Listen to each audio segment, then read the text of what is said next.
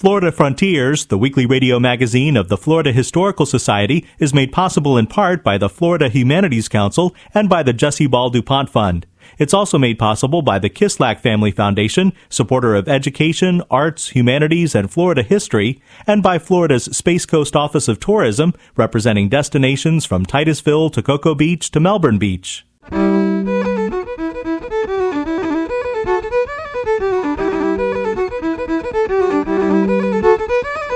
This is Florida Frontiers, the weekly radio magazine of the Florida Historical Society, on the web at myfloridahistory.org. I'm Ben Brotemarkle, and coming up on the program, the search for Fort Shackelford, built in 1855. They feel like the only solution is to have the Native Americans, the Seminoles, agree to move out west or incite violence from the, the Seminoles so that they can have a reason to exterminate them memories of Jupiter and West Palm Beach in the 1930s and 40s. We would walk through J.C. Penney's because it was one of the few buildings in West Palm Beach that was air conditioned. The Cuban Missile Crisis in Florida, that and more ahead on Florida Frontiers.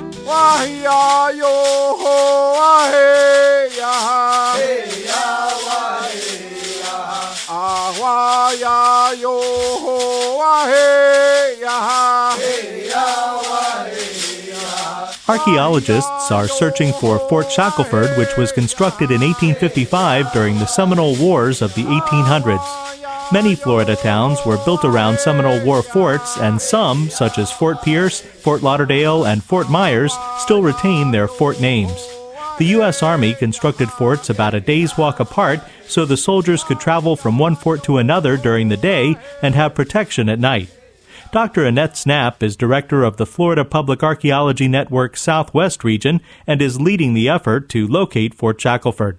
As Dr. Snapp explains, the Seminole Wars were a series of three conflicts. The first began with Andrew Jackson's invasion of Florida in 1816. At that time, you know, he is very interested in Florida and in wresting that from Spain, and also in the movement of the Indians uh, away from the white settlers. The prevailing thought at the time was that the white people and the indigenous people could not live together peacefully. And in his mind, the way to do that was to have the Indians agree to move elsewhere. And that was kind of the idea behind the 1830 Indian Removal Act. Uh, and so at that time, uh, it, there is this sense that everybody will agree to do this, but of course it leads to the Trail of, of Tears. Uh, the, the, Cherokees and other Indians are forced to walk um, out west to Oklahoma and other areas out west, with Andrew Jackson uh, turning his eyes on Florida and the federal government turning their eyes on Florida. Uh, it leads to the Second Seminole War. They've been pushed sort of into the center of the state. There's a reservation there, but tensions rise uh, between the Seminoles and the white settlers. The Seminoles are engaging in guerrilla warfare and they're attacking and ambushing uh, the white settlers, which of course is something which is very unnerving. It might only happen uh, once a year, but it's enough to be very, very scary uh, for those uh, early pioneers. Um, and uh, following that, following the Second Seminole War, they're pushed even farther south. So they're in the Southwest Florida Reservation. Uh, and by 1850, you have the um, Swamp Act, which allows the federal government to give lands, swamp lands, uh, to the states, which they can turn around and sell and raise funds by selling it to settlers who agree to drain the land and settle them. You know, the idea is to bring more and more people into uh, Florida, but now they've created a, a, huge conflict. They're asking people to go into this area where the Seminole are living, um, and of course, more and more settlers are moving in, and it's you know again tensions are rising, and the Seminoles are of course unhappy about it. Not only are they retaliating locally, but they're also going throughout the state. So no part of the state, even though uh, South Florida maybe where it's playing out on the reservation, they are taking their guerrilla warfare everywhere throughout the state. Uh, and again, it might only happen once a year, twice a year, three times a year. uh, but it's un- unnerving. They're killing people. Uh, it's frightening. It's scary. And the federal government sees that they feel like the only solution is to have the Native Americans, the Seminoles, agree to move out west or incite violence from the the Seminoles so that they can have a reason to exterminate them. Fort Shackelford was built on Seminole reservation land in 1855 so the U.S. government could monitor Seminole activities more closely. Fort Shackelford was destroyed, so Dr. Snapp's search for its exact location begins with written records. There are military records that say that Fort Shackelford was built and when it was built and, and who built it. So we have a really good idea of the time period, of when they're there. Um, we've got at least a general idea of where they're located and it's this later marker that's put on the landscape in 1943 that is uh, that gives us more of a target uh, as an archaeologist or a group of archaeologists to investigate you know where we think Fort Shackelford was located. The four historic markers identifying the corners of Fort Shackelford were placed almost a century later, so their accuracy is not assured. Further, only one of the markers remains today, and it does not specify which corner it represents. Still, the marker provided Dr. Snapp with a starting place. Today there's only one, and we don't know which one is left, and we think that probably the others were removed during. Uh, you know, a lot of that area was used for agriculture, and so in order to prepare the land, that they were probably just removed. Again, the question is which which one is left there, but it still gives us a pretty good target. Although Fort Shackelford was burned to the ground not long after it was built, it continued to show up on maps for many years. It does. It's a really unusual sort of memory marker that uh, the the map makers just keep including Fort Shackelford 40 years after it's gone. In 2009, Dr. Snapp brought a group of archaeology students onto the Seminole Reservation at Big Cypress Starting with the one remaining marker, they tried to find evidence of Fort Shackelford on the site. Well, this was really um, a a joint venture between the Tribal Historic Preservation Office, which has a lot of archaeologists on it, and Florida Gulf Coast University. Um, so we collaborated on that, and that's how we uh, determined that there would be a location um, acceptable to the Seminoles and the Tribal Historic Preservation Office on reservation lands to investigate. Uh, and uh, as a day to day experience, it was really unusual in that it, afforded the students an opportunity to be immersed uh, for two 10 day sessions where they were literally out there all day and spending the evenings there on the reservation.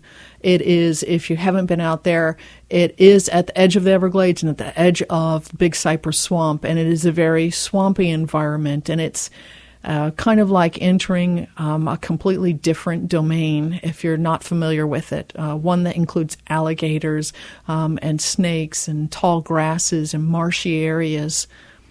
And the the students had, um, it, for some of them, uh, I think it was the first opportunity to also see the reservation and become familiar with a living indigenous group that is in their backyard, and to know that we share this area together. After completing her historical research, finding the lone historic marker claiming to be on the site of Fort Shackelford, and bringing a team of students to the location for an archaeology field school, Dr. Snapp employed a variety of techniques to establish the exact location of the fort. Prior to starting the actual field school, some remote sensing was undertaken. So the Tribal Historic Preservation Office actually uh, conducted ground penetrating radar, and that is using radar that is um, sent down into the ground and it bounces back up, and you record that information. And what you hope to gain from that data is potential features that you can go back and investigate later. So if there is an object um, below the surface that you can't see, it's going to bounce off, that radar will bounce off of it, and you'll be able to get some kind of signature with the ground penetrating radar. Um, secondarily, metal detecting was undertaken also, and that um, helped, um, we believed, uh, give us a target for where the the site, the the fort might be located. During their field school, Dr. Snapp's students made some tantalizing discoveries on the likely site of Fort Shackelford. A lot of what we found were metal fragments. Um, we did find some lead shot. Um, I think we found four lead shot, and that's in total, including our metal detecting survey. We found some pieces of ceramics, uh, and we found those in sort of disturbed areas that we think might date to Seminole uh, camps because we know the area was used by the Seminoles as hunting camps uh, after the Third Seminole War. Um, we found cut nails.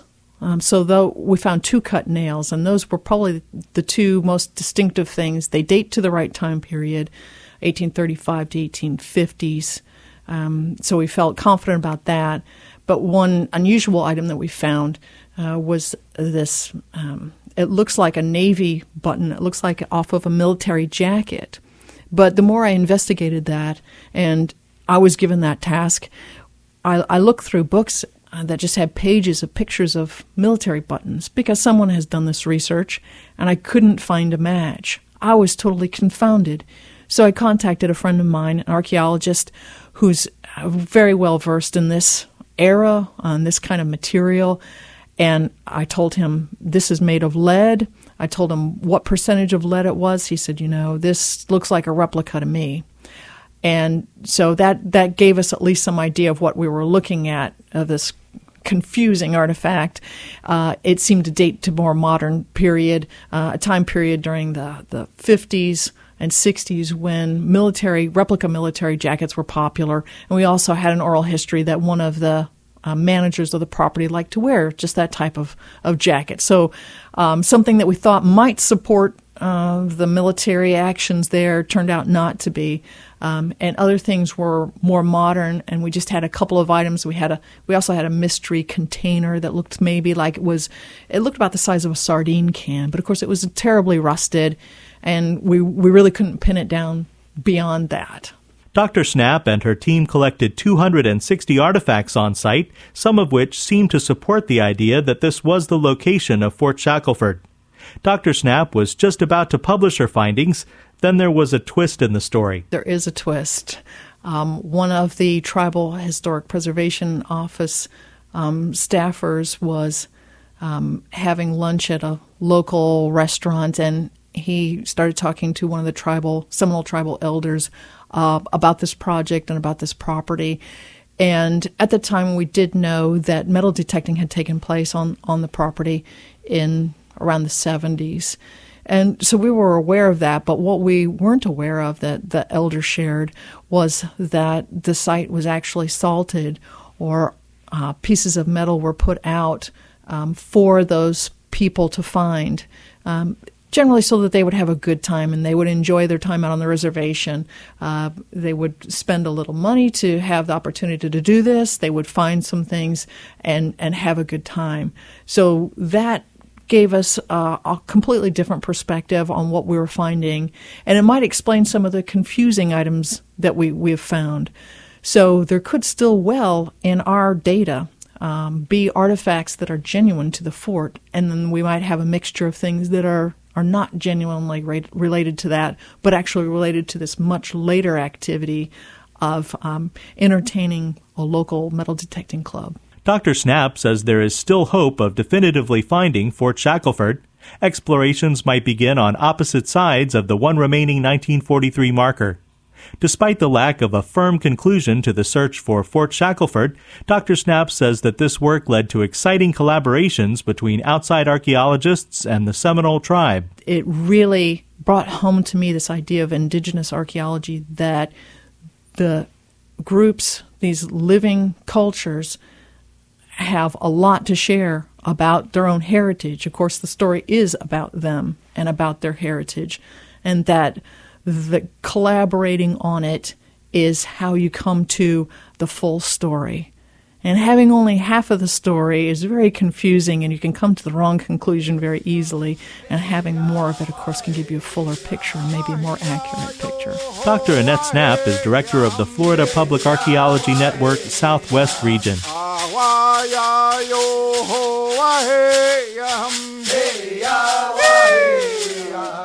Hey ya, hey ya, yo hana we ya. Hey ya, hana we ya.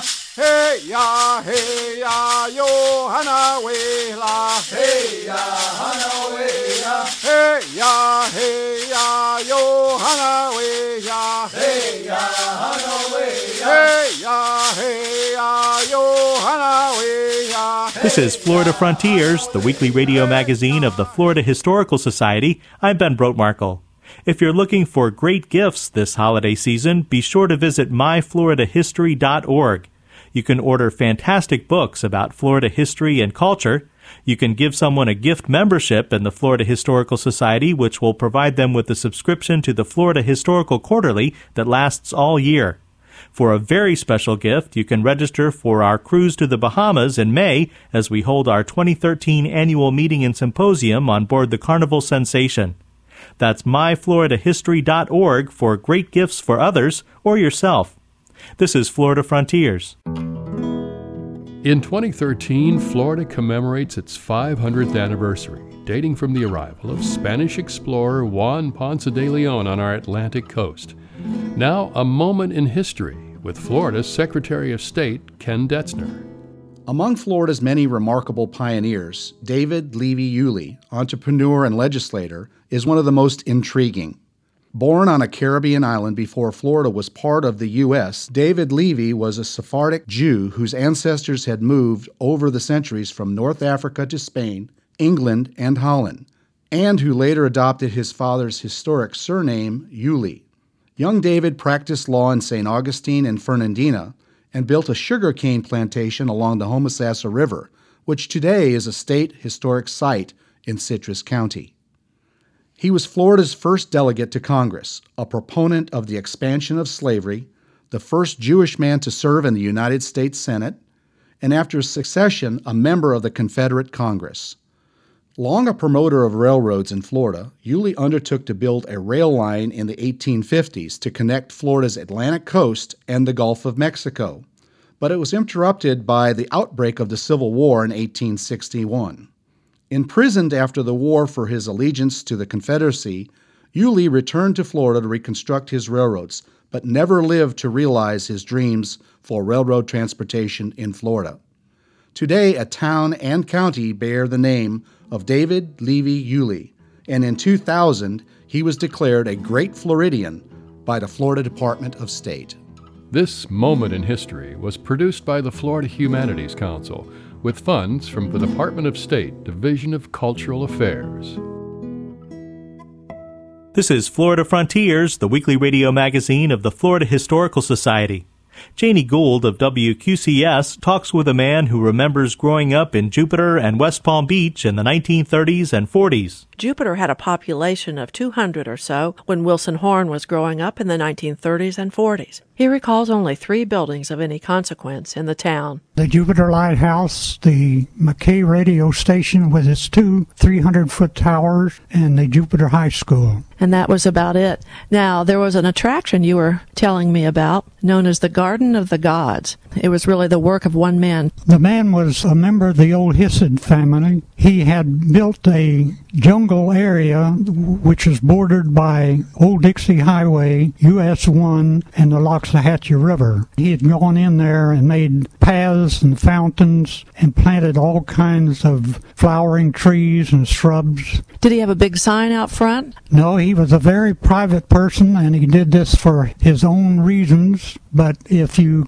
approached him in the right manner, he would be happy to give you a personal tour if you could stand the mosquitoes. You went in there one time with your mother. Well, we walked around and uh, he showed us all that he had done. He was prepared for the mosquitoes. He had wrapped newspapers underneath his pant legs. He had a cloth hanging down the back of his hat, and he carried a swish made out of uh, slitted palmetto fronds, which he would continue to slap himself around the face and the hands to get the mosquitoes away. It was muggy and hot, and if you could stand that, the garden was really worth seeing. Half the people in Jupiter didn't know it was there. You went into the Garden of the Gods one time. That was enough? That was enough for the tour. However, he had a shell road going through the gardens up to his house, and he would allow the boys on our bicycles to take shortcuts to his property and park our bikes there and catch the Florida Motor Line bus to West Palm Beach so we could go to the movies. The first time I experienced air conditioning was when we would go to the movies in West Palm Beach. We would walk through J.C. Penney's because it was one of the few buildings in West Palm Beach that was air conditioned.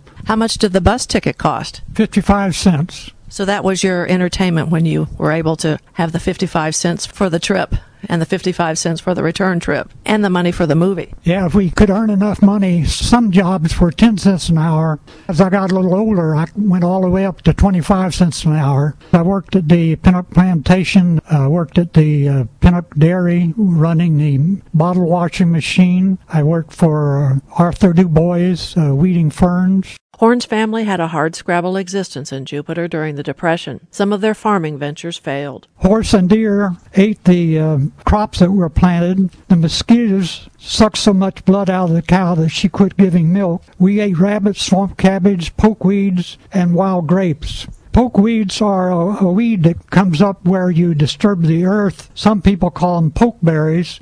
Horn's father got a job with the Civilian Conservation Corps, a New Deal program. He helped build roads and trails in the Ocala National Forest. During World War II, a job opportunity beckoned closer to home for Wilson Horn. While still in school, he got a job at Camp Murphy, a military installation at what is now Jonathan Dickinson State Park. Men were being trained there in the new technology known as radar, but that was top secret. They had put about 25 telephone poles where everybody could see, and they'd keep about 25 men climbing on top of those poles with telephones. They wanted everybody to know that this was a Signal Corps training center, and they were teaching these men how to climb telephone poles and use the telephone. They had the radar hidden back in the woods. Wilson Horn, 83, still lives in Jupiter. Janie Gould prepared that report.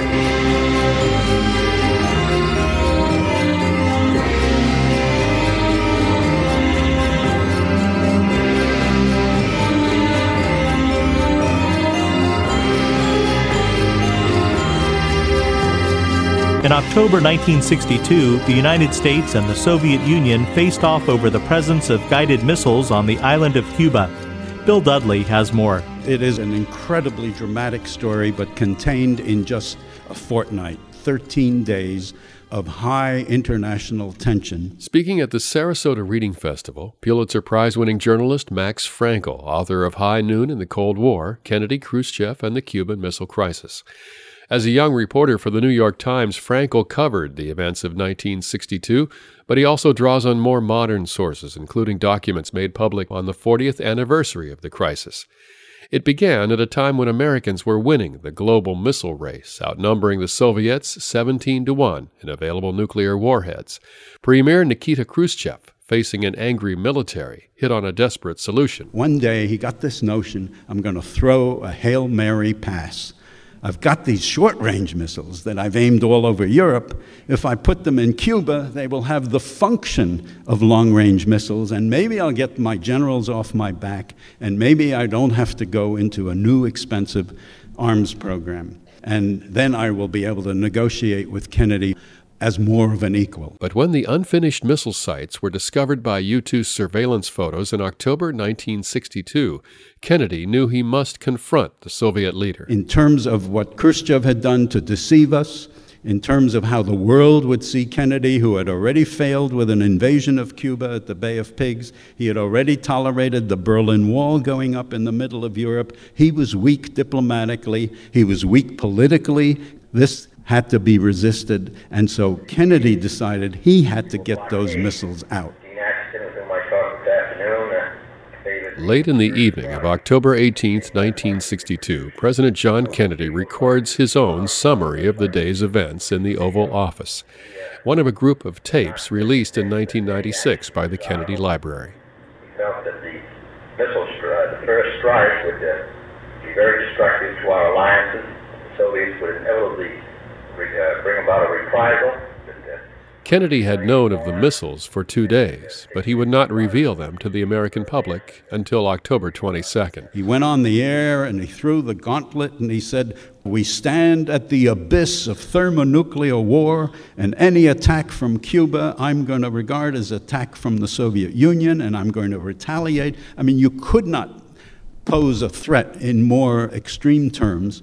We sent 66 nuclear bombers flying in the air, Dr. Strangelove style, around the Soviet Union. We moved divisions into Florida. We requisitioned trains and buses. We sent the entire American Navy and seven aircraft carriers into the Caribbean. And then, quietly and in various ways, we said to Khrushchev, now let's talk. These were tense times for the country, and Florida in particular, according to historian Ray Arsenault. The fear was, of course, palpable in October of 62 I mean, I can remember personally the shock of the Cuban Missile Crisis, the sense that the nuclear holocaust was imminent, that we might die that weekend. There was an immediacy in Florida that perhaps there wasn't in many other parts of the country, with Cuba being only 90 miles away from the Keys and with the Cuban population rising and all the bad feeling following the, the Bay of Pigs, the tensions were perhaps at their height. Of course, Florida was still at that point the center of the space program I, I think Floridians did see themselves as more of a target. People were still constructing uh, bomb shelters, and people really had a sense that the nuclear clock was ticking, and Florida would be the first place to be attacked. Author Frankel suggests that aside from any one political system, the events of 1962 offer lessons about the nature of leadership in any society. The brash and powerful Khrushchev versus the elegant young Kennedy, and how both men stumbled into the crisis. I don't believe that history repeats itself or that analogies from one era to another have any real significance. But we were talking about a situation where, for the first time in our history, at least since the British invaded, burned the White House in 1812, we felt ourselves vulnerable. It resonates because the crisis occurred because of catastrophic intelligence failures by the great KGB of the Soviet Union and by the great CIA of the United States. Khrushchev was absolutely sure that if he could sneak these missiles into Cuba, then after the congressional election of 1962, Kennedy would protest, but he would say, okay, we'll live with them. And boy, was he wrong. And Kennedy was absolutely sure throughout the summer of 1962, when he saw all these Soviet ships, that they would never include nuclear weapons. The CIA assured him that it wouldn't happen, and that through these miscalculations, these two fellows stumbled into this awesome crisis where suddenly, in the image that I put on the title of my book, they were stalking at each other with nukes drawn high noon in the Cold War. Journalist Max Frankel, High Noon in the Cold War, is published by Ballantine Books. I'm Bill Dudley. With funding from the Florida Department of State Division of Cultural Affairs, this report was produced by the Florida Humanities Council. You've been listening to Florida Frontiers, the weekly radio magazine of the Florida Historical Society. We'll be right here again next week. Don't forget to do your holiday shopping at myfloridahistory.org, where there's everything from great books to a very special cruise. That's myfloridahistory.org. Join the conversation on Facebook at Florida Historical Society. Have a great week. I'm Ben Brotemarkle.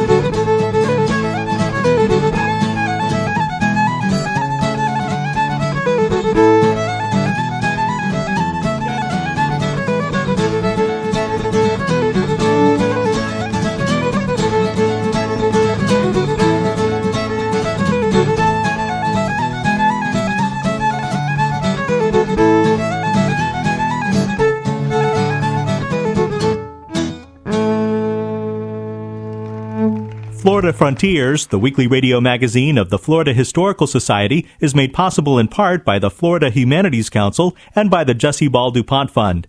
It's also made possible by the Kislak Family Foundation, supporter of education, arts, humanities, and Florida history, and by Florida's Space Coast Office of Tourism, representing destinations from Titusville to Cocoa Beach to Melbourne Beach.